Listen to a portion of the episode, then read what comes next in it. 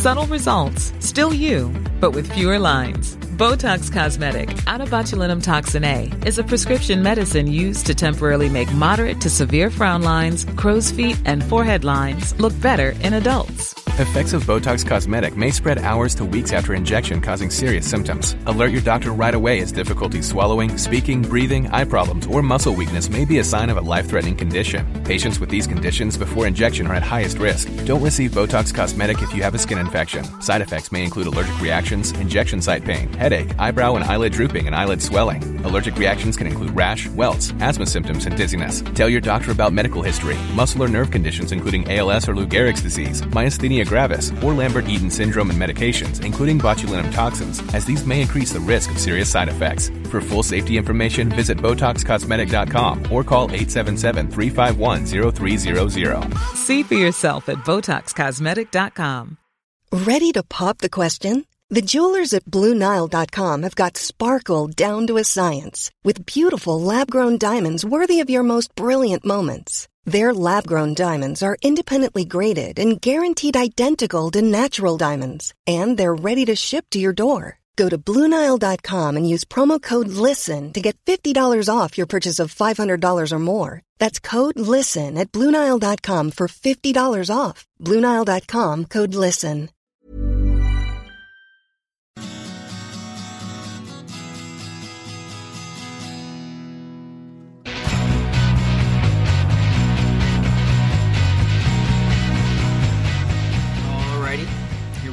Welcome to Nature Biotechnology's First Rounders podcast. I'm the host, and my name is Brady Huggett. So, yeah, welcome aboard. I'm glad you're here. The guest today is John Maraganore. He is the CEO of Alnylam Pharmaceuticals, uh, an RNAi company. He's been the CEO of that company almost since its inception. Uh, John has also worked at Zymogenetics. He spent a long time at Biogen. He worked at Millennium, and we talked about all that in this podcast. Uh, we also talked about his background, of course. He grew up in the Midwest. He grew up the son of immigrants, Greek immigrants in the Chicago area. Uh, he did his schooling out there. Uh, he mentioned something. He said that you know the thing that attracted him to science and attracts many people to science, I think, is you know when you're doing research, you have the possibility of discovering something never before known to humankind, and that was attractive to him. You know, being at the forefront of uh, knowledge and discovery and that thread seems to have pulled him through his career. Uh, um, it's one of the reasons why he uh, left Millennium for Alnylam. He, uh, you know, this was a brand new area of science that was being applied to drug discovery, and he thought he was fascinated by RNAi, still is, and he wanted to take up the helms of that company. He said something else too. I thought was interesting. He said that Biogen, his ten years there, uh, I'm paraphrasing a little bit, but he called it the best school I could have ever gone to, as far as learning um, business development. Now that's one way to do it spend 10 years at Biogen. However, there are other ways, such as the Biotechnology Enterprise and Entrepreneurship Program at Johns Hopkins University. Um, it's a two year program. It is meant for people who have science background to pick up some business acumen. I think it's 10 courses uh, to complete the degree. I think you can start in spring, summer, and fall. And for more information on this program, go to enterprise.jhu.edu. Again, that's the Biotechnology Enterprise and Entrepreneurship Program at Johns Hopkins University, and they are the sponsor for this podcast. Thank you. Okay, so back to John. Um, anything else you need to know about this before we start? I do not think so. So here it is, your First Rounders podcast with John Maraganore. Listen up.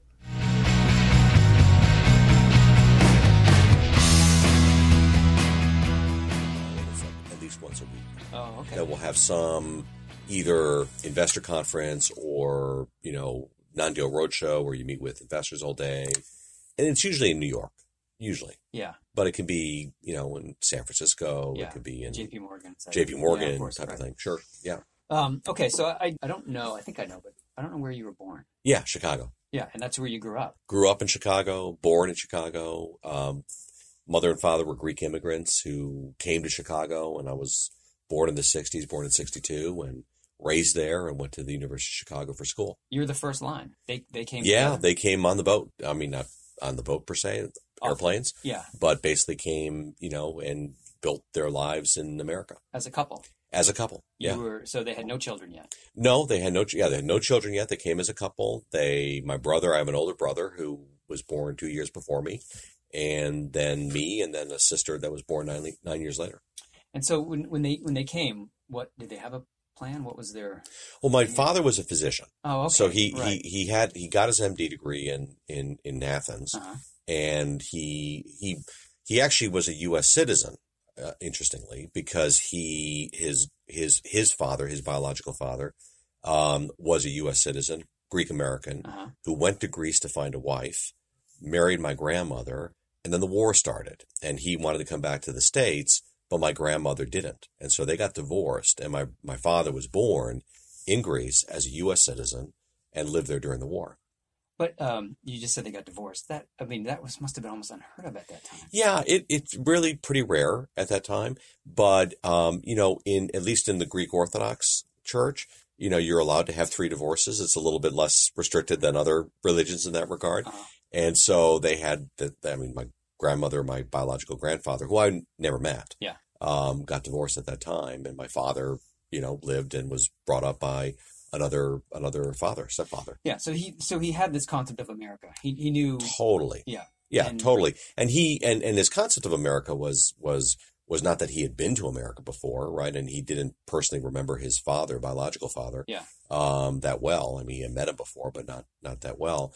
But he had a vision for what this country was all about. That it was all about, you know, hope and opportunity and the ability to build a great life and and and you know build a family. And that's why he came here And so with your mother, right? So then with my mom. they yeah. both thought, okay, well, we, you know, your, your father wasn't like some, um, you know, I don't know, fruit peddler or something. He had a career going. He said, He- well, I want to, I want to take my career with me and go to America and do it there. Yeah, you bet. And he came over. He did a residency uh, in in Chicago, and then began to practice as a pathologist.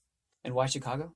Well, you know, it's, he he had a couple of cities or towns that he was thinking about, and then he had a family member that uh, he knew in Chicago, and that was enough of a connection helps, yeah. to to come over. And then he also was able to find a residency in Chicago, so that that cemented it. Okay, so you're growing up there. It's as, um, it's the only thing you've ever known. Yeah. right? Chicago, cold winters, everything we know about Chicago. Windy City, the whole City, yards. yeah. Great And people, great, people, I think so. Midwest. really yeah. good pizza. yeah, yeah, yeah, yeah. Deep dish. you bet. Um, and what did you think that you? Well, I mean, I don't. What were you like as a as a boy? What was your?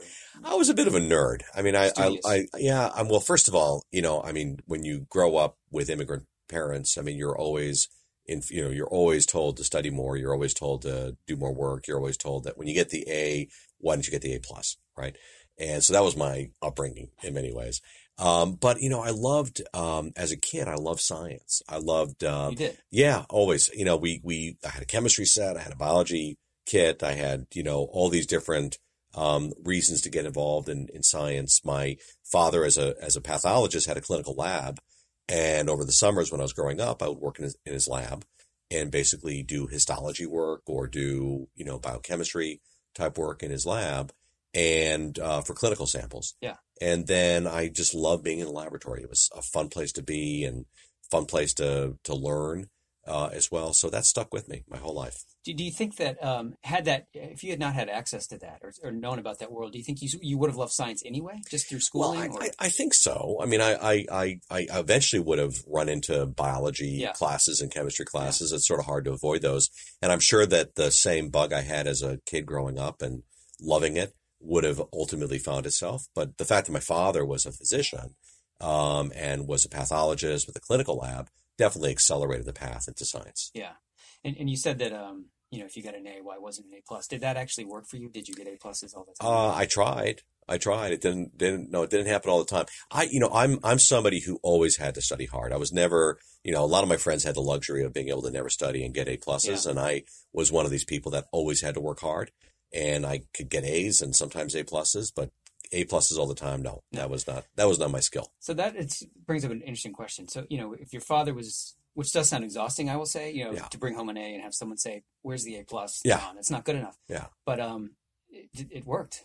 I mean, it, It it, helped. made you work, or it gave you work ethic. Yeah, yeah, and and and you know, I I to this day I um will always thank my father for that work ethic. I mean, he he actually just recently passed, Oh, um, sorry. just a few a few a couple months ago, And um, you know, I think, and, and unfortunately, he died of with Alzheimer's, and, and, and forgot a lot of of of his life. Yeah. Um, you know, which is really sad. But he never forgot us. Oh, that's as as his kids, uh, which is which is great. So you when you went to see him, he oh he knew who I oh, was, and and which is really great. Yeah. Um, he didn't remember that he was a doctor. He didn't remember that he was from Greece. He didn't remember that he was married. Unfortunately, oh, wow. yeah. Um, but he did. He did remember his kids, and um, and and you know, look, I mean, he he was the one that instilled a sense of work ethic in in me and my brother and my sister, and uh, I'm trying to do the same with my kids. Yeah. Okay. We'll get to your kids, but so your brother Sure. and sister, did they are they also in the sciences or? So my brother's a neurologist Oh, okay. in, in Chicago. Yeah.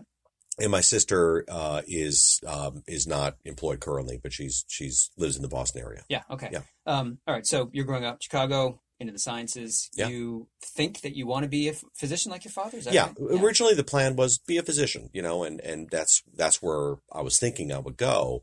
But when I went to the University of Chicago and and began to work um, in in a laboratory, a research lab, um, you know, As an undergrad. as an undergrad. Um, I, I just loved it. I loved doing research. I was invigorated by it. I would spend extra time doing uh, lab work. Uh, I had a lot of fun too. I mean, you know, I was a nerd in high school and enjoyed my college years Yeah. and, and had a lot of fun. Um, but at the same time, I loved, I loved being in the lab. And so I would take time, you know, outside of my studies and outside of my social life in college to go into a lab and actually do basic research. And um, got involved in doing uh, research in a protein chemistry lab and learned about protein chemistry and became a protein, uh, be- become passionate, became passionate about structure function and enzymology and, and had great mentors in, in college that ultimately helped uh, shape my scientific life. academic research is always like the eternal question, right? What is Yeah. this? How can we find it more? Where sometimes I think medicine is more like ingesting and, and memorizing things. Yeah. Do you think that the difference there is what what caught your attention? Well, what I what I found fascinating about doing basic research is that you were interrogating questions that nobody else in the world was interrogating, right? So there was something about being a pioneer, or something about you know being at the forefront of a new discovery, and I was I was lucky enough, and maybe this was my good fortune in, in this in this in this context. I was lucky enough to stumble on a discovery relatively early in my my research efforts, and that discovery was very unexpected. And that led to the opportunity of actually pursuing it and trying to solve the mystery, if you will, around that basic scientific discovery. And that was fun. That was just enjoyable. It was, uh, You're it talking was about in your PhD. in my, in my undergrad work that ultimately became my Oh, PhD okay. work as well. And it was a, a, a very interesting new discovery in a group of enzymes that What had not it? been seen before. Well, it was a specific amino acid replacement in the active center of a, of an enzyme class. And that discovery, you know, had some really interesting ramifications around why was it there? Why did it happen? Why was it conserved in this group of enzymes? And that was just fun to fun to um, investigate. So when you when you found this, you bring it to the PI or something, the lab, and Yeah. you're, Yeah, my, my, my research advisor at the time, I, who ultimately was my PhD advisor, um, and I, he was a great um, scientist, Bob Heinrikson. Um, he's now retired. And, um, you know, we would just spend a lot of time just talking about what this meant and where it's going and doing work really around that as and well. he, he sort of saw that this was brand new and was thinking, well, look, John, you should keep studying this area. You should keep asking questions around this area. Yeah, absolutely. And Yeah. and and he and he basically inspired that that that that um that excitement around the scientific method, right, in the work in a way that I just thoroughly enjoyed. Okay, so he said, well, okay, let's go to the PhD, and you weren't going to go anywhere else. You already No. had somebody who was interested. Yeah, okay. I mean, I explored after I got my undergrad degree at Chicago. I explored, you know, should I go someplace else? And I, you know, visited Dartmouth. I visited Hopkins. Um, I, I was excited about some opportunities at Hopkins at the time. Um, but I decided, look, I, I liked my research that I was doing. I Yeah. had the opportunity of extending it into my PhD. I ultimately got my PhD only two years after I graduated from undergrad, Really? which, yeah, which I, some, I, I, at, the, at the time, Is that a I was record? I was the young at the time. I was the youngest PhD in the biological sciences at the University of Chicago, and and one of the reasons that happened is that my thesis advisor left uh, his academic post to go to industry. So he went to the Upjohn Company at the time, which was just beginning to build a biotech center within within their company. And um, you know what happened as a result of that is the other faculty members were sort of interested in the remaining amounts of his space and equipment and and, and so I think I know so so the, the you know it was really great because my dissertation committee you know were all really really eager to have me defend and have me go off Clear and you out, yeah. exactly basically clear this guy out and clear there was one other phd candidate at the time bruce Aird. um, i don't know what happened to bruce but anyway bruce was also there and the two of us basically had expedited phd programs because of the fact that you know the other faculty members were eager to get that space Yeah. So you're you're 24 then with your PhD, i was 24 and you and, you're still thinking I'm gonna this is gonna be my career. I'm gonna Yeah. be uh, Oh, I, I, I. I, I, at the time, I was fully committed to being an academic researcher, but the opportunity existed for me to go from the- University of Chicago to do a postdoc with Bob Heinrikson at Upjohn. And so I said, well, you know, I like Bob. He's Yeah. a great guy. He's more to me. learn. He Yeah, helped me yeah. through this, and I'll just do a postdoc with him. So I went to Upjohn, and um, you know, and I actually lived in Kalamazoo, Michigan. I'm one of the you know few people that have done that. I was, I was I was born there. Oh, Kalamazoo. is that right? Yeah, in the there you go. there, Okay, yeah. so so you know, it was great. Actually, it was an amazing town to live in. It Yeah, really I was. Mean, we were young. I don't remember much of it. But Yeah. My brother was also born there. My oh, family- it was it was actually a lot of fun, and so it was fun to live there. Only for a year, but but that's probably like the limit of what I would You want to can do. handle, Yeah, yeah. but it was great. And um and so but I, I my eyes opened up to to biotech at the, at the time. And so this is in in 1985, Mm-hmm. okay, or 84 85 and biotech really was just beginning. Yeah. Uh, you may you may remember around that time there was there was enormous excitement around interferons, Yep, for yeah. example, and there was a Time magazine write up. Uh, I remember to this day around interferon and how it would be the cure all for cancer and, and every viral infection in the world, um, and and just this enormous um, hunt for you know the secret of life, if you will, with interferons, you know, and and uh, I just just you know loved that story and love the fact that there was this sort of broad-based effort between these new companies that were out there, you know, Biogen and, and Genentech and, and others that were hunting for this. yeah. I mean, yeah. and, and even international. I mean, at the time, Biogen was largely based in Geneva Yeah. at the time. And so it, it, it really, it- during this time at Upjohn, it really just opened my eyes to the, the fact that while in academic research, you can become unbelievably um, knowledgeable about a very specific subject. In industry research, you had these much more broader opportunities. You you you know you were focusing ultimately on finding medicines, right? In, Yeah. in, in, in, in industry, and as a result, you would think not only about a specific topic of interest and become like the world's expert in that one topic. You were thinking more broadly about a range of topics. And the other thing that that was true about um, industry research, which was different than than uh, academic, was you know in academic research you're really trained to be an individual investigator, whereas in industry you really work as a team Yeah. right? And and you know, I'm a pretty social person in general, and more or less extroverted as an individual. And I think I, I- was really excited about being in an environment where you actually would interact and collaborate with other people, as opposed to sort of doing your own work and publishing Yeah. your own paper and Yeah. and you know not really sharing a lot of information. Yeah. So then this. So then you started to think about, well, all right, maybe I want to work for one of these companies. Yeah, exactly. And and so you know, stayed at the Upjohn Company for a year to do a postdoc there, and really sort of round out my my PhD work with Bob and and as a protein chemist, and then began to explore um, new opportunities outside of outside of Upjohn. And uh, I looked at three. I looked at an opportunity at Schering-Plough at the time, uh, a company called Zymogenetics, and then Biogen. And Biogen was actually where I really wanted to go, but they were late in getting back to me. And I had already accepted a position at Zymogenetics out in Seattle. Yeah. Um, and um, and you know, and I'm glad I went there because I, I learned a lot about the beginnings of recombinant DNA work that was going on at, at, at Zymos at the time. Uh, but I also learned about blood coagulation at the time. You know, one of the founders of Zymogenetics was Earl Davie, who um, is an amazing, you know, scientist um, uh, as it relates to the blood coagulation cascade. He, he discovered most of the enzymes in the cascade, and Earl was a founder of, of Zymogenetics. And so Zymos um, did a lot of work in clotting factors. They, they had a program um, uh, on factor seven. Uh, they had a program on you know factor 9 factor eight. So really a company pretty focused on on coagulation. And uh, I got interested when I went there in finding thrombin inhibitors based on the work that was uh, uh, being described in the literature around Hirudin in the leech. And Hirudin is a, leech saliva protein. That's how the leech is able to suck blood Yeah, without, without it blood clotting, yeah. exactly. Um, and that became a line of research that I got engaged with when I was at Zymogenetics. And so, but but you, what were the what were you thinking the applications were then? Well, as an anticoagulant. I mean, Yeah. So, so the opportunity was, you know, if you could find a better, um, ideally more effective, safer anticoagulant compared to heparin, you know, do you have an opportunity for a new, you know, therapeutic? Yeah, uh, right. So I think this sort of um, rolls into your work at Biogen too, It did. right? Yeah, It did ultimately because I I left Zymos after a year, and and you know for mostly personal reasons, um, and then went to Biogen.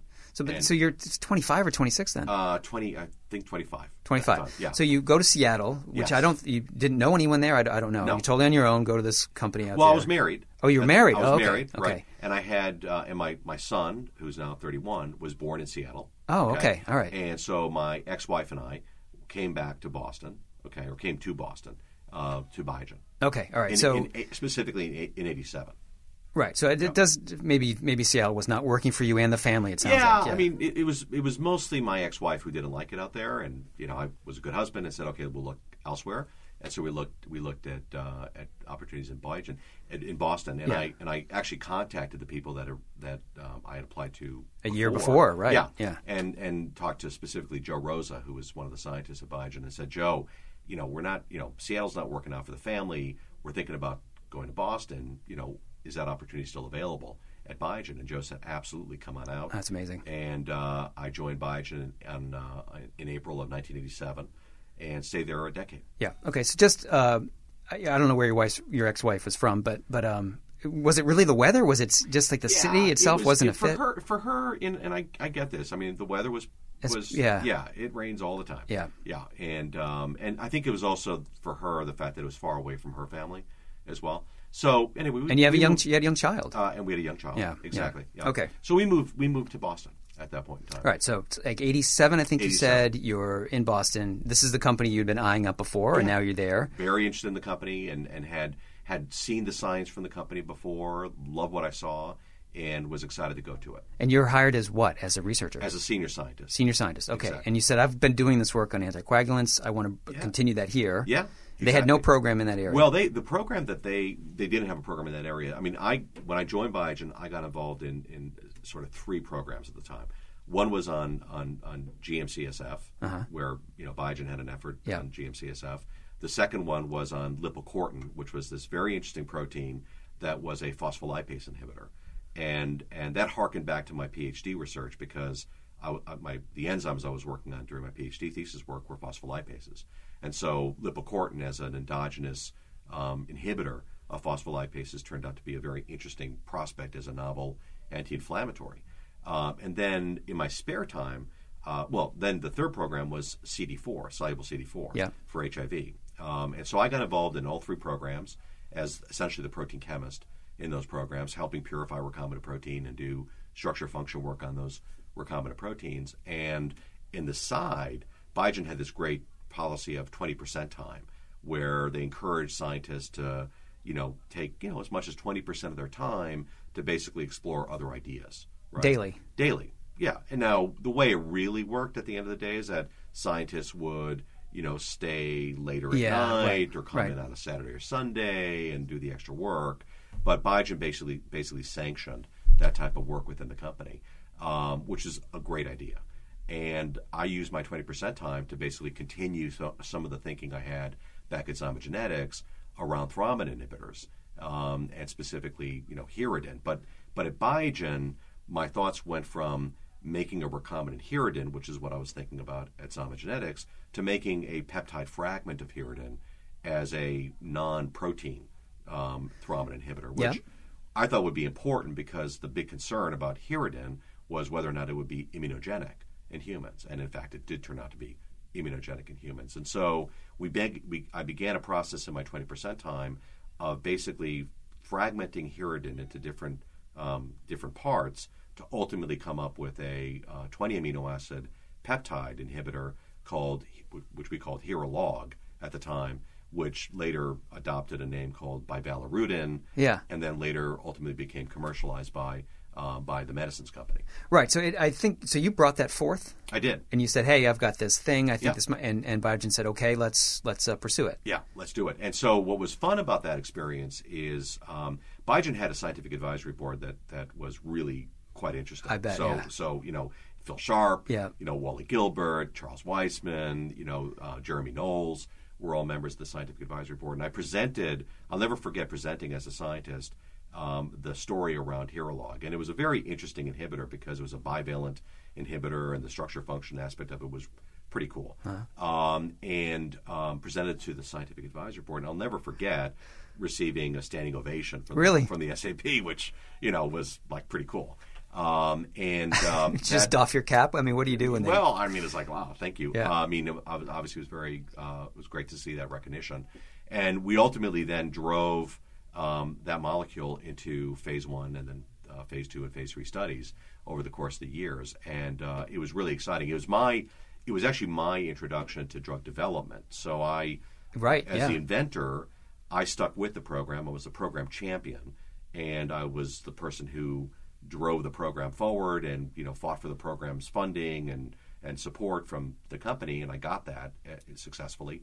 And then I was the, the project leader for the program, and so I was the leader of a multidisciplinary team of people that include included people from regulatory, manufacturing, um, from clinical, uh, from commercial, that basically would meet on a weekly basis and focus on how do you develop this medicine, how do you take it forward, what what are the clinical indications you want to pursue, you know, what are the what are the regulatory steps that you want to follow, and so we got involved in taking um, taking Hirulog from idea, light bulb, all the way through phase three clinical trials. So what? But why? What? Uh, it was divested. What happened? Yeah. So what happened is the the study, the phase three studies that were done, showed that Hirulog was um, incredibly uh, safer than heparin. These were comparative studies versus heparin in, in angioplasty. Yeah. Um, and these were multi-thousand patient studies, right? So very large studies. The the efficacy overall was similar to what heparin achieves achieved, but and, and, the, and a little safer. but a lot safer. A lot safer. A lot safer. So, for example, the bleeding rates that we're seeing in patients were about a third of what was seen with with uh, with heparin. Um, and then in a subpopulation of patients that was prospectively defined in the study, the drug was more effective than heparin, right? And so that that provided the foundation to believe that the drug could ultimately be approved on on that study. And uh, but Biogen at the time also had uh, beta interferon in multiple sclerosis as another program. And Jim Vincent, the CEO of Biogen at the time, was was an amazing um, strategic thinker and amazing leader. And Jim, rightfully for Biogen, said, "Look, let's focus on Avonex. Let's go all hands on deck as a company for what became Avonex, beta interferon, and which made the company really. which really made yeah. the company. And let's find a partner for Hirulog. You know, he, he felt that it was better in a larger company's hands. So we formally on on I'll never forget it on Halloween of of 1994, which of course is not a great day to you know announce negative trial results, right? Yeah. Uh, because you can just imagine the headlines that come Right, the right. day. You know, Right. Biogen's Hollywood Holly, Halloween scare. Yeah, you know, yeah. so- The death of uh, Biogen or Yeah, yeah, yeah. right. Um, but that was the day that we announced that we were going to divest the asset. And we earnestly were looking to find a partner for it. But the outside world, of course, immediately said, well, you're Yeah. getting rid of it. You don't What's want it. It's not- yeah. Yeah, what's Yeah. wrong with it, et cetera, et cetera.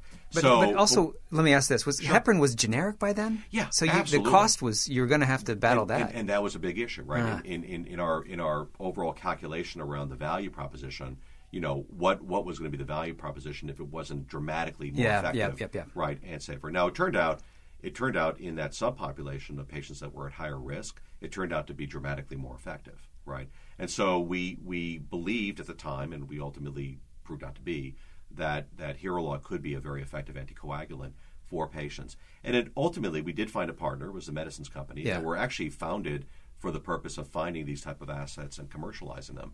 And um, the story around that is is not not so bad. I mean, No. Hirulog became Angiomax. Angiomax um, for many many years was the number one anticoagulant used in angioplasty procedures. It's been used in millions of people. for, was it approved for that subpopulation? It was approved uh, as an as an anticoagulant for interventional cardiology applications. Okay. And so it was used. Of course, physicians would use it more broadly. Yeah. But as it But that was a relates to the label, Yeah. it was really in, in the in the setting of angioplasty. So that's some validation. Oh, absolutely, Yeah. and and it got used in millions of people, and um, other studies over time show that it actually turned out to be more effective than heparin, even in larger populations, and in fact, it was a life-saving medicine. Let me so let me ask you this because you said you're okay. Now you're running this program for this. This was your molecule. You're Yep. you're running this, and um, I think that seems key, right? I mean, you got a lot of experience that is going to be key later on in, in your life. Yeah, I learned drug development. Yeah, So, so yeah. Biogen, you know, I always I always describe my decade at Biogen as being the best school I could ever have gone to to learn about drug discovery and drug development in a biotech environment because I I had to do literally all of that, Yeah. right? And then ultimately I transitioned to Biogen onto the business side, so I learned business development there too. So for me in my career, you know, Biogen was an amazing, amazing experience, and I, I love the company to this day. I mean, it's really a company Oh, sure, that I yeah. have high regard for. And um, but you know, I did drug discovery there, I did drug development there, and then I transitioned to the business side. So what was that about? Did you you wanted Well, to? okay, so like after after Biogen decided that they were going to stop, you know, Hirulog, Yeah. and I was a project leader, Yeah. uh, that was my day job, right? And Oh. so um, the the CEO Jim Vincent at the time called me into his office and said, "John, you know, I I you know you've done drug discovery, you've done drug development. I think the next thing for you is to do business development." And I, I you know, we had this Do you resist? conversation. Oh my God, I, I had I Brady, I had I had no interest to do this. I, I, I, I, you know, at the time, I have to say, at the time, you know, business development as a as a discipline was not what I'd call the most admired discipline within Yeah. the company. It was sort of like you know the failed scientists Yeah. that would get shunted into that type of role, and they would sort of you know go off and try to find opportunities and this and that the other. So it wasn't a very you know, glamorous. and now someone's role. saying that's you, frankly. Well, then somebody's saying that that's what I want you to do. And, Yeah, yeah. And so we had three meetings over the course of a month where he would be encouraging me to go into that direction. And at the third meeting, it finally dawned on me that this was not an option. That it was either you do business development or you go, or your job's gone. your yeah. job's gone. Yeah. And so I decided, you know, at, at that point I had divorced and I had to raise, I had alimony payments and child support, and I was not in a position to be able to say, I'm, Be without a job, right. I'm, going to be without a job. Right. So I said, look, I'll do it. And I made the transition, and, I, and to this day, I mean, I really owe it to Jim because, it, you know, he he believed in me. He believed that I could be effective in that in that world. And although when I made the transition, I didn't like it at first. Over time, within a few months of doing it, I really enjoyed it. Um, I got the opportunity of meeting so many people in the industry. Um, my, my, my specific role was to not only find a partner for Angiomax, which Yeah. I was really committed to because it was my baby, but it was also to basically look at opportunities to in-license at Biogen, and then also to, to run portfolio management at Biogen. And um, I learned a lot. You know, it, it was a great experience. We negotiated deals. We, we in-licensed some interesting products uh, at Biogen, um, you know, some of which panned out, some of which didn't. Um, you know, we learned uh, a lot about other opportunities that were out there. I personally learned a lot about what it takes to do business development, and that was a skill set that um, I'm glad I Yeah, I'm you used it for sure. Yeah. Oh, absolutely. Uh, so, w- uh, to touch on your divorce, was your child, your son, was still Yeah, in the neighborhood? Yeah, whatever, absolutely. yeah. And, and I had a daughter as Oh, well. oh, the with the Yeah. same- okay. Yeah, yeah, it was the So two kids. Yeah, two kids, and and uh, who are now 31 and 29. Yep. Um, and they're um, both terrific kids. Um, one's going to get married this year. Oh, wow. Yeah, which is great. And then I've got two. I got remarried. Um, and I've got two younger kids, one 14 year old and one 10 year old. Oh, you're doing it again. Yeah. Uh, you bet. You, you bet. Well, I wasn't. That wasn't the plan. To Of be course. honest with you. that wasn't the plan. And you know, and so I, I had this you know decade long you know period in between you know two two marriages. Yeah. Uh, and I met this amazing uh, woman who I You knew couldn't help. I had to be with for Yeah. the rest of my life, and she wanted to have kids, and I'm like, okay, that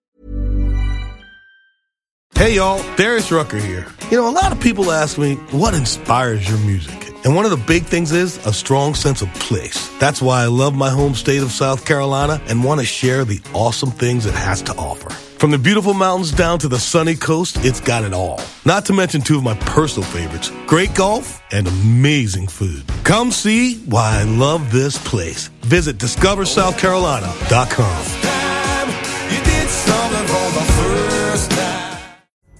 Pulling up to Mickey D's just for drinks? Oh, yeah, that's me. Nothing extra, just perfection and a straw. Coming in hot for the coldest cups on the block. Because there are drinks, then there are drinks from McDonald's. Mix things up with any size lemonade or sweet tea for $1.49. Perfect with our classic fries. Price and participation may vary, cannot be combined with any other offer. Ba da ba ba ba. Part of the deal. I'll do it, and I'm glad I did it. Yeah, absolutely. Uh, but so, let me ask this because I'm I'm curious if it has to do with the job. Was it sounds like you were working really hard at Biogen? Yeah, Did that was. contribute to the divorce at all? Oh, absolutely. Yeah. No, I mean the hard work and and well, I mean, look, I I, I love the work I was doing too. Yeah. Right. And uh, and so that did contribute to it. Yeah. And and you know, but that is what it is. I mean, I think obviously you have to have a in a in a relationship you have to have a, an understanding around you know what's the work and life and how that balances The out. balance, of course, Yeah, right, right. So that turned. That's one of your three allowed divorces as a as a Absolutely, Greek. yeah. I'm, I'm, I'm good. I'm I'm not do, I'm not going for three. Right, right. Yeah. You're still fine with the with the Lord. Totally. Um, okay, so uh, at some point, I don't really know when you leave uh, Biogen for Millennium. I think Yeah. I think like uh, Mark Mark Levin recruits you or something. 97, yeah. Mark Levin, uh, Mark Levin, who is such a amazing leader. Um, I got to know Mark. uh, Just just a bit of the story on that. You know, between 94 and 97, um, you know, as I was transitioning from science to and drug development to business development, um, you know, I started meeting a lot more people that were in the business world, in the venture world, and I got the I had the wonderful opportunity during that period of time to meet somebody by the name of Bill Helman, who was who was the venture capitalist at Greylock Ventures, and and Bill is an amazing um, person um, who. Boy, I mean, he, he he's just been so successful as a venture capitalist, and not just in biotech, but but also in high tech. And uh, I really enjoyed getting together with Bill Helman, and you know, we we have a diet coke together and go grab a lunch, and it was always fun Just talk about the industry. just talk yeah. about the industry and where things were going. And Bill was very actively trying, of course, to recruit me into some of his opportunities. But I, I, I, I couldn't leave Biogen at the bare minimum. I couldn't leave Biogen until I licensed Angiomax out because Yeah. I realized that if I didn't find a partner for Hirulog, that ultimately it would die. No one else would do it. No, one else is going would to. do Yeah, it. yeah. So I had to do that, and I and I finally got that done in '96, right?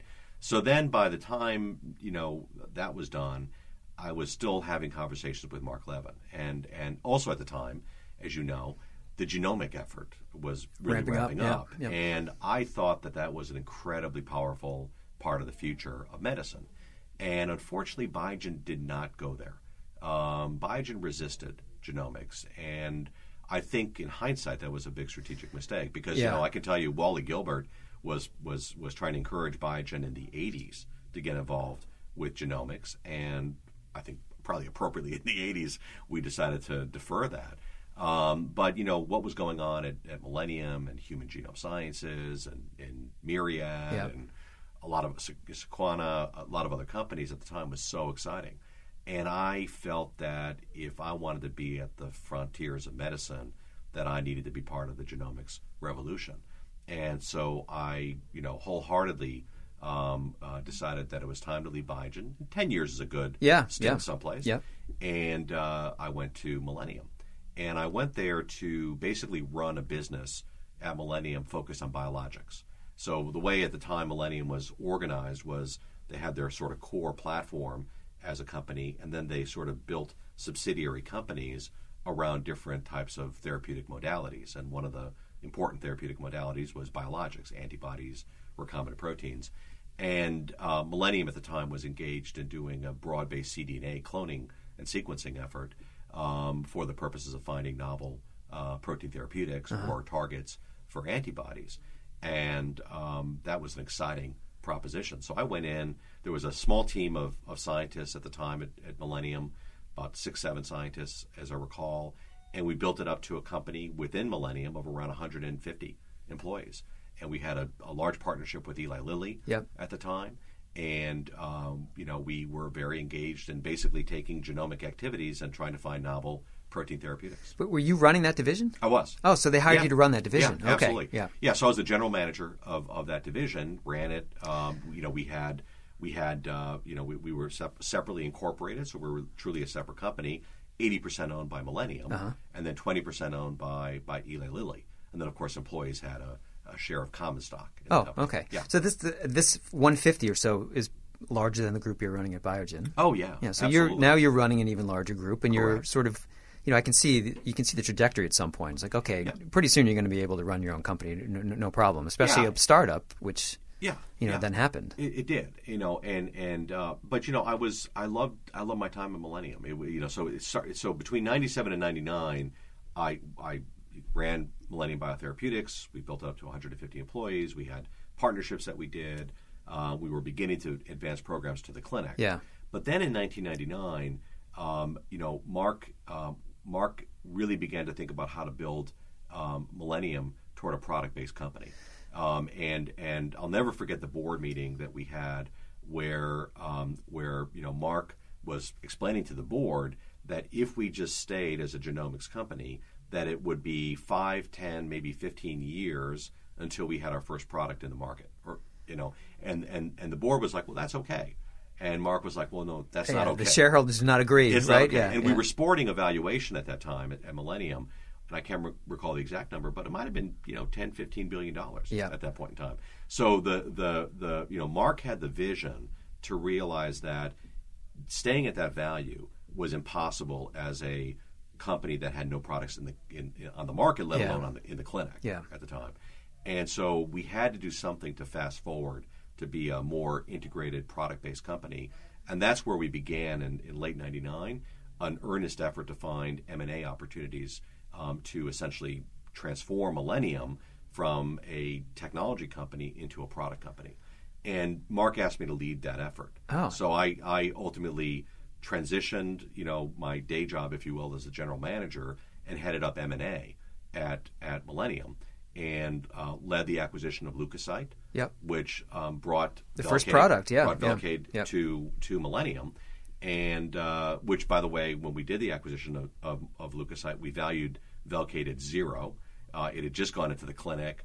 Uh, we were worried about the mechanism of action being overly toxic, um, and we really did the acquisition because of the alpha four beta seven antibody program that has now finally gotten to the market and is a really great drug for IBD and That's Crohn's. funny. I didn't know that Yeah, about the yeah. zero. No, Uh, and, and and you know this is just how M and A sometimes materializes. The Yeah. gems are things that you don't really know. Yeah. I mean, Entyvio, which is what it's now called, which is the alpha four beta seven antibody, is also a great product, but it happened much later. Later, yeah. Velcade, of course, was the real gem. Yeah, You know right. And you know, it's, I remember I remember all this happening. Of course, this this this concept that Millennium was a, just a collection of great minds and doing great work. But but uh, what what was going to come of that? We didn't. No one knew what to do with all this. Uh, you wouldn't even call it sequencing then, but this digging into the genome, what's going to happen, and, and then then you know Millennium finally gets a product which they acquired. Yeah. But it brought revenue in and sort of set them on a path of stability for you know for years. So Oh, absolutely, and and ultimately it drove it drove the value that led to the Acquisition, acquisition, yeah. of, of of Millennium. Yeah. But you know, it, it, it's interesting, you know, Brady. I mean, I think obviously the genomics revolution was was I, I think obviously has a lasting, without a doubt, has had a lasting effect on medicine. But in the early days, in those days, we we believed that that that we would find um, therapeutic opportunities more rapidly, Quickly, yeah. and and and the belief was that we can go from structure to function very quickly. And of course, we all know that most of science is done from fr- in a, in a much more you know uh, in, in, in deductive manner, where you go from function and an observation of something to a structure ultimately. Yeah. And and so that was probably the biggest uh, disconnect between the genomics activities. Now we obviously tried to make that happen with functional genomics, but it's too artificial. You know, you're you're trying to force function into something, and, and the likelihood that you'll actually discover the right function is is actually Smaller. quite low. Yeah. it's quite low. Yeah. All right. So then this this I mean it's funny when you look back and things. Okay. So then what's next? Well, Yeah, you, so you get recruited to to he- head Alnylam. Yeah. right? So, Phil Sharp so- recruited you. Yeah. So in 2002, uh, actually, let's take take a step back. In 2001, I get a phone call from Phil Sharp, who, of course, I knew from Biogen. Yeah, yeah. Right. And he, you know, gave me he was one of the people that gave me a standing ovation when I you know, Yeah. discovered Hirulog. So, Yeah. and Phil and I would stay in touch and and and have a lot of respect for him. And um, you know, he contacted me in 2001 and said. You know, John. You know, we have uh, we and some of my collaborators have made a very important discovery, and we'd like to come over and talk to you at Millennium about this discovery. And um, he came over with Tom Tuschl, Phil Zamore, Dave Bartel, Oh man. um, and said, and they presented to us the the early work that at that point had not yet been published by Tom Tuschl, showing that small double-stranded RNA molecules can mediate RNA interference in mammalian cells. And of course, as you know, Brady, before that discovery, you know, RNAi was largely believed to be uh, a plant and you know lower organism type of a pathway. Mm-hmm. People felt that you know you know the the body evolved to have interferon mechanisms to get rid of viruses, and you didn't need RNAi in mammalian systems. And Tom Tuschl's work really sort of changed that whole Yep. story. Yep. And so he came over with his colleagues and presented the data, and um, we were blown away because because at Millennium we were engaged in in trying to do post-genomic research, and you know we were trying to find tools that could allow us to rapidly knock down targets so that we can understand their biological function. Yeah. And nothing like RNAi existed at that point in time. I mean, we were doing we were doing um, somatic cell mutations with incredibly low throughput Right. to try to find um, you know structure function relationships of of you know novel proteins, and so the fact that RNAi emerged at that point in time was a was a boon boom for the whole um, academic endeavor around functional genomics, and we at Millennium being cognoscenti in that in that in that science and that challenge, obviously we're very excited about it. So. I got back to Phil. I was at that point time I was on the business side. I got back to Phil. I said, "Bill, Phil, um, you know, we'd love to get RNAi exclusively at Millennium and integrate it within our platform, and then we we'll we'll invest with you to start a, a new company focused on therapeutic applications of RNAi, and we'll help fund it, but we don't want to own it. We'll Yeah. just be contributors of, Yeah. of capital." And Phil Phil mulled it over and decided, and I think I think appropriately, that the basic technology of RNAi should be made available broadly from a research perspective As a tool. Um, as a tool. Yeah. And and so he and the powers that be at MIT all decided, look, let's not let's not do that. Uh, and then you know six months later or so, they decided instead to focus on a exclusive opportunity in therapeutics. Right. So you know Phil and I, you know, stop talking about that at this point because we we took a did, license. yeah. Yeah, we we covered it. Uh, but then over the summer of 2002, Phil called up and, and said, "Look, we're starting this company. Um, would love to have you come in and talk to the other people that are there." Um, I knew some of the venture capitalists that were involved. You know, in particular, Peter Barrett and Jean-François Formela at, Yeah. at Atlas were Yeah. close friends of mine, and you know knew them well. And they also got involved in helping recruit me. And then Christoph Westphal, who was at Polaris, um, who was the acting CEO at the time at, at, at Alnylam, also got involved in, in recruiting me too. He was the the seed CEO. Yeah, he when was they put of the money he was in. a venture he was guy who right, basically, right. you know, took care of it while they found a CEO. And so they recruited me finally to come in, and I I'll never forget. Uh, I was just getting remarried at the time. I mean, my wife and I were dating at the time, but we were engaged, and Uh-huh. You knew it was coming, yeah, uh, we, we- yeah. Well, we I proposed, and Yeah, she said yes, and so we were going to get married, and and uh, I actually got my offer letter to start uh, at Alnylam on our honeymoon, um, and she she'll remind me of that from time to time. But but um, the long and short of it is, I was in parallel changing my life, not only personally, Yeah, yeah, yeah. um, with a with a with a new wife and ultimately new family, but also with a new role How did you just quickly? How'd you find you? How'd you meet your wife? uh, at a bar. Seriously? I've- I've- Seriously. so help me God. is she a scientist? Uh, no, no. Ah, she's I just not a figure- scientist. She's a restaurant owner. Ah. And so, so I was at a bar with a buddy who is a scientist. Yeah. And we were having drinks, and and you know, I ran into her and met her, and you know, and we hit it off, and she gave me her phone number. It was actually the real phone number. Um, Right. And and I called her up, and uh, you know, that's it. Just goes from there. Yeah, I was. I was sort of. I just have this idea that the bars around Kendall Square are just lousy with scientists constantly meeting each other, and, and They are. Uh, but are. you did- you find yourself not a scientist No, there, yeah? exactly, Yeah. Okay. exactly. A restaurant owner, Yeah. which is just as good. Yeah, of course. My God, no. Absolutely. Uh, okay, so that's happening. You're now changing your two big drivers in your life: your personal life and your business. Personal life and business, and and you know, joined Alnylam in in December of of 2002. Uh, again, just a few handful of employees that were in the company at the time. Yeah. And um, you know, it's it's it's it's amazing. What's really amazing about that is at the beginning, you know, the vision for the company from day one was to advance RNAi therapeutics as a whole new class of medicines. Yeah. And um, what's really remarkable, fifteen over fifteen years later, is that we we stuck on that mission. We never changed course, and here we are today. You know, at the cusp of introducing our first Yeah, yeah, RNAi yep, therapeutic yep. to the market. Uh, so t- two things, or maybe three things. Uh, when we look back at your life, you're you're doing your research, and you you start to get um, interested in the idea that you're doing things that no one ever has done before. That's what research is, you know, and, and that was intriguing to you. Um, you moved to Millennium because they're on the forefront of this genomic revolution. You want to be part of it. Now RNAi is a brand new area of medicine that must have been a big draw to you. Oh, right? huge! I mean, you know what what what was amazing at the time, and and you know, I spent a lot of time with Mark Levin, who who you know who obviously is such a wonderful person on top of a great leader.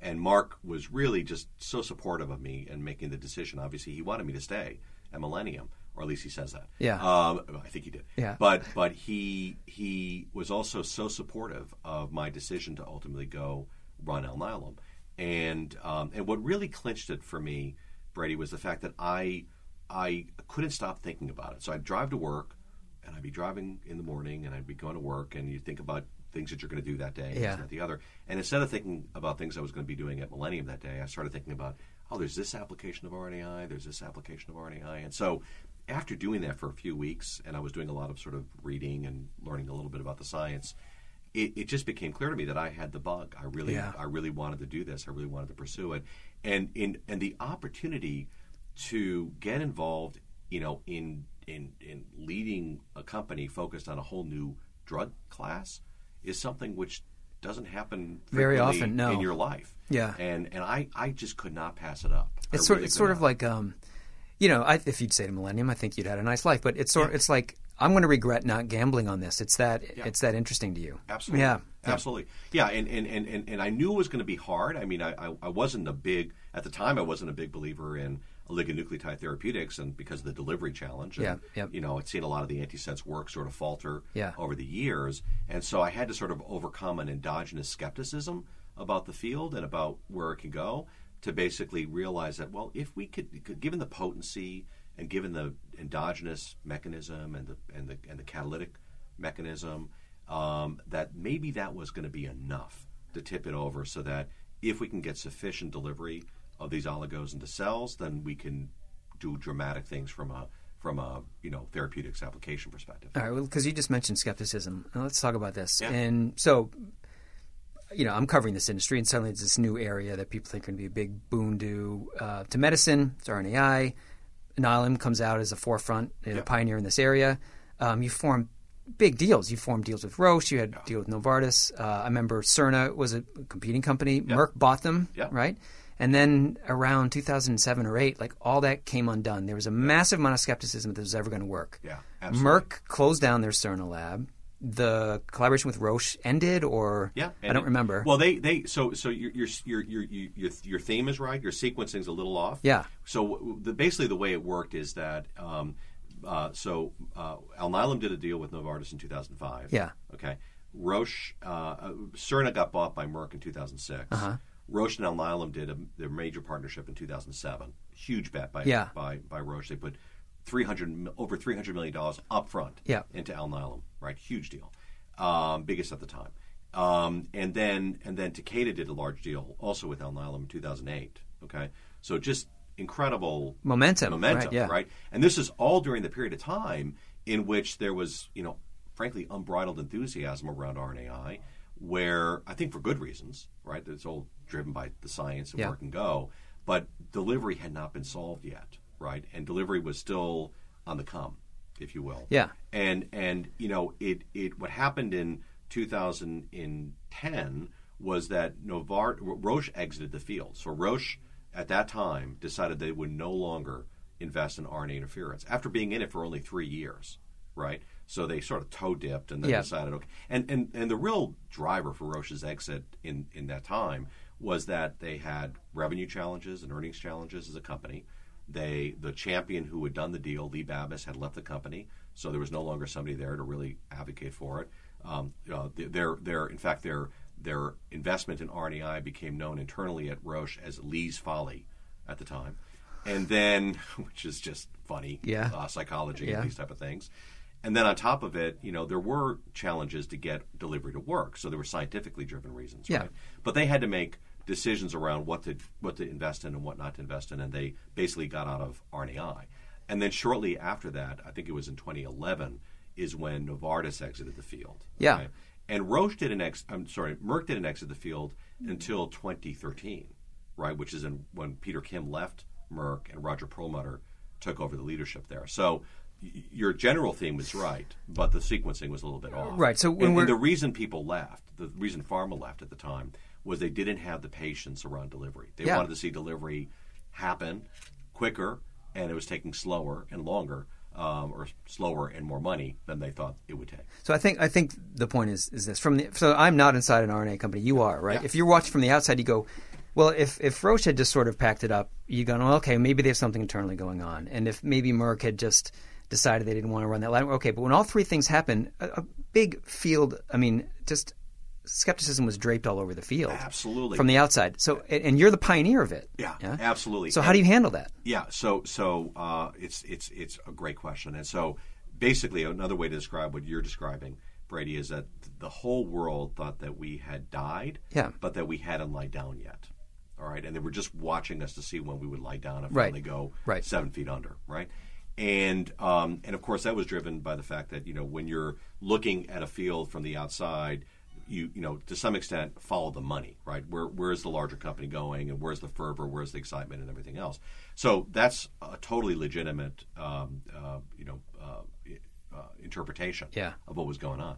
Uh, in fact, you know, to this day, I have there's an, Andy- an Andy Pollack. Andy Pollack, as you know, is a great Yeah. reporter, New York Times, Yeah. in the science field, uh, recently retired, and Andy wrote this great article um, uh, around the fervor for RNAi cools. And I have that article, you know, in my in my article. it. I saved it because it, it's a constant reminder that um, you know science can go up and down and have its challenges, and there will be times in which people lose faith, right? And This has and- happened again and again and again across so fields. Many, so Yeah. many times. I mean, I mean, look. Obviously, look at gene therapy now. Right? exactly. Gene therapy, Yeah, yeah. of course, you know, was dead for a long time, unfortunately, and now, of course, it's come back so Yeah. beautifully. Yeah. Uh, monoclonal antibodies Yep. had its moments of death, where people thought, oh, it's going to be immunogenic, and you'll never make drugs out of it, this and that, the other. And of course, now it's an amazing category of medicines. And so it, it, it just speaks to the fact that, well, number one, large companies are never really a great barometer for innovation, right? Because they've got conservative approaches. They, you know, they have to portfolio manage.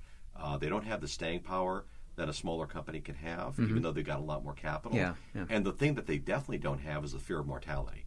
So the great thing about a biotech company, the great thing about Alnylam is we were either going to make it work or we were going to die. That was that binary. Yeah. And you know that that is an interesting way to crystallize the mind around trying to figure it, figure it out at the end. So it's it's sort of like um, you're thinking to yourself, but we we understand this better than you do, and we have not lost our faith in it. That's right. Yeah, okay. That's right. Yeah, and we also had. I mean, look, we were not we were not delusional, right? So we were not just you know. You knew there was trouble. You knew we- there were we- hurdles we, out there. we knew there were hurdles, Yeah. but we knew there were things that we could do to get across them, and we also had data points along the way that gave us reason to believe and reason to be hopeful and reason to keep investing. And I can say this, you know, there's not a single time as a company at our at a board level or within the management of the company. We have employees that have been in the company for well over 10 years, including myself, where we said, you know what, let's go do something different. Okay. Let's go explore a different a different opportunity as a company. Now we did, you know, there was a period of time in which we said, okay, maybe RNAi can be more than just therapeutics, and let's think about applications as, as a way to treat biologic processes, or let's think about applications in stem cell biology and so forth. And we did explore that a little bit, but it was never outside of RNAi. It was always, and the, and the core focus of the company was always on RNAi therapeutics. In, in ten years, where do you think Alnylam will be? I mean, look, we are we are aiming to build a top five biotech company, and um, I mean we're top fifteen right now. Yeah. And um, with a company that has a uh, significant commercial presence on a global basis, that is selling important breakthrough medicines, making a difference in patients' lives, that has a, a steady flow of, of innovative medicines that come out of its platform. And one of the wonderful things about about um, having a platform is you've got a sustainable research engine. You've got a sustainable flow of products, and you know we're positioned now, Brady, to put two to three new I&D products into the clinic every year, novel products into the clinic every year. And starting in 2018, we're positioned now to have a commercial launch every year for the foreseeable future from this point on.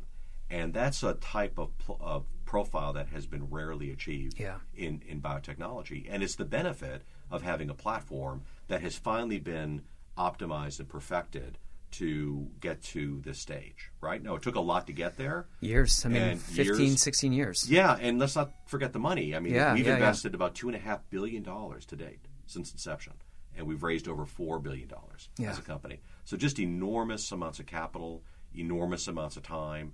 You know, absolutely near-death experiences that we had to get through and and get on the other side of. Yeah, just because I th- when when this when um I, I'm assuming that there was a lot of money tied up in that Novartis There collaboration, was, Roche yeah. too, and I think you cut Yeah. you had to cut your employee base down. Yeah, we had to do. Unfortunately, we had to do two restructurings. Where where the first one we we had to drop a quarter of our employee base, and then you know, unfortunately, we decided in 2012 that we needed to go deeper. So we did another cut at that point in time. I, in hindsight, that 2012 one I, I wish we didn't do, but we didn't have to do it. But the 2011 one we did. Did yeah? Um, was it know, scientists too? Uh, it was. Oh, it was. Yeah. And and look, I mean, part of it was also transitioning from a company that was reliant on alliances to build the company to one that was going to focus on its own products. Yeah. And so there were people that were more focused on the alliance side of the world that frankly were not part of the future of the company. That frankly was better for both sides to to, to part companies. Yeah. Uh, let, let me ask you this: Do you, loo- looking back now, do you think that um, you're a better business leader than you were a scientist? I mean, I I I think I'm first and foremost a scientist. I I um I um, love the science. I really do. I I when I when I when I enter the country through from travel overseas and they ask you what your occupation is, I say scientist. You don't say CEO, you say scientist. I scientist. say scientist. Yeah. You know, and and I and I, I love science. I love science. To this day, I read Nature. I read I read New England Journal. I, I um, so I love I love science. Um, you know, and love data that comes forward. You know, when even from our research team when they come forward with data, or for our clinical team when they come forward for data. So I love that. Um, but I also love the business side of it, and um, I've learned I've learned over the years that this is an industry that's around the business of science and the science of business, and that to some extent, um, you know, to be a leader in this space, you have to be adept at both Yeah. sides of it. And I've learned how to do that on the business side, uh, you know, well enough to ultimately be able to be a leader uh, of a company and to help make it successful. Uh, but I love I love the science side of it, and I, I think it's I think it's a you know there are great examples of science leaders in this industry that are the types of people I admire. You know, Art Levinson, Len Schleifer, Lenny Bell. Um, you know, who who never stop being scientists and clinicians, and still continue to be leaders, even of commercial stage companies. And and that's the type of person I want to be. Yeah, I mean, sort of like obviously you're a scientist. That's not. I mean, the question isn't that, but like you're a scientist and, and you're in this top tier of scientists. But then maybe you took a, you went around the corner and you thought, I'm actually a good scientist, but well, I'm really good at this. I'm really good at running a company. I'm really good at, at leading these people toward the goal of science. I think I think I think what I've, I've been you know fortunate to, to learn from people. I've been fortunate to have people that in my career that have taught me that side of it. I mean, I mentioned Jim Vincent before. We uh-huh. talked about Mark Levin, but other people I've had the fortune of the great fortune of, of working with and for Vicky Sato, Kevin Starr. I mean, these are all people that are amazing leaders. I mean, not directly working for him, but somebody who I admire and was a very close friend and mentor was Henry Termeer. Yeah. Um, and so I've had the benefit of learning from a lot of great leaders, and that that experience and that exposure, um, I think, has helped me do you know the best I can at Alnylam. We I had Termeer in here. That was the first one we did. It was uh, he's a great guy. I really like talking to him. Amazing guy. Um, let me ask you this. It might be my last question, but um, you've touched, you've worked at some of the historically, you know, um, these flagship companies in the Boston area, Biogen, Millennium. Now, Alnylam. Do you think Alnylam is your life's work? Well, I I I I, I, I think it's going to be an amazing story going forward. I, and I and I think it is it is certainly now the the piece of contribution to medicine and to and to science that I'm most proud of, um, because I think it it depicts such a um, wonderful effort by a group of people to do something that was so pioneering Yeah. and and and you know and potentially so transformative for patients. I mean, ob- obviously, Angiomax made a difference in patients' lives, but the type of results that we're seeing, um, you know, from RNAi therapeutics are really amazing. And I, I- I think you know I'll tell you a story, Brady. You know, when we first saw the Apollo results, Apollo was our phase three trial with patisiran, which is um, the medicine that we've now submitted to the FDA for review. I mean, the data are amazing. I, I have I, I, I've been involved, you know, either with my Angiomax experience, but other experiences too, and in drugs that get reviewed and and, and go through phase three trials and so forth. And many of them are really good drugs. Um, but I've never been involved in a medicine that was as transformative in terms of the data um, that came out of it as patisiran. And that's been true with our head of R&D, Akshay Vaishnaw, and our, our president, Barry Greene, uh, the three of us who've been together for over 10 years uh, building Alnylam. And it, it, is a, it is a remarkable feeling for all of us that um, we're bringing these type of medicines forward that are really transformative for patients. And these are the types of medicines that we couldn't ever create with you know past modalities like small molecules and, and biologics. And so being a pioneer uh, for a whole new approach like that and being able to, to deliver that type of impact for patients is is a, is a gem of a life opportunity. Yeah. um, that's it. Thanks. I appreciate you coming in. Thanks, Brady. Boom. There it is. That is your First Rounders podcast with John Maraganore. John, thank you for coming in to our studio. Uh, I, I, know you had a lot to do that day, and I appreciate you fitting me in. I thoroughly enjoyed the conversation. I say that every time I do one of these, but guess what? I always do enjoy them, so I'm going to keep saying it. Um, what else? If you go to the homepage of Nature Biotechnology, you will find a link to our podcast page. In the archives, you will find podcasts with uh, Jeremy Levin, he came in not long after the 2016 presidential election. We talked a lot about politics. That was a good one. Uh, Susan Windham Bannister, one of my favorites, one of my favorite people I've ever talked to. Um, she's in there as well. Stephen Quake. Who else? Plenty more. All free, all in the archives. You can also find these on iTunes. You can find them off Stitcher, wherever else you get your podcasts. Uh, thank you to the Midwest Quiet for providing the music for this podcast. They do not charge us, which I am very grateful for. Thank you to the Biotechnology Enterprise and Entrepreneurship Program at Johns Hopkins University for sponsoring this podcast. For more information, go to enterprise.jhu.edu. One more thanks to listeners. As always, thank you for continuing to listen, and I will talk to you later. Goodbye.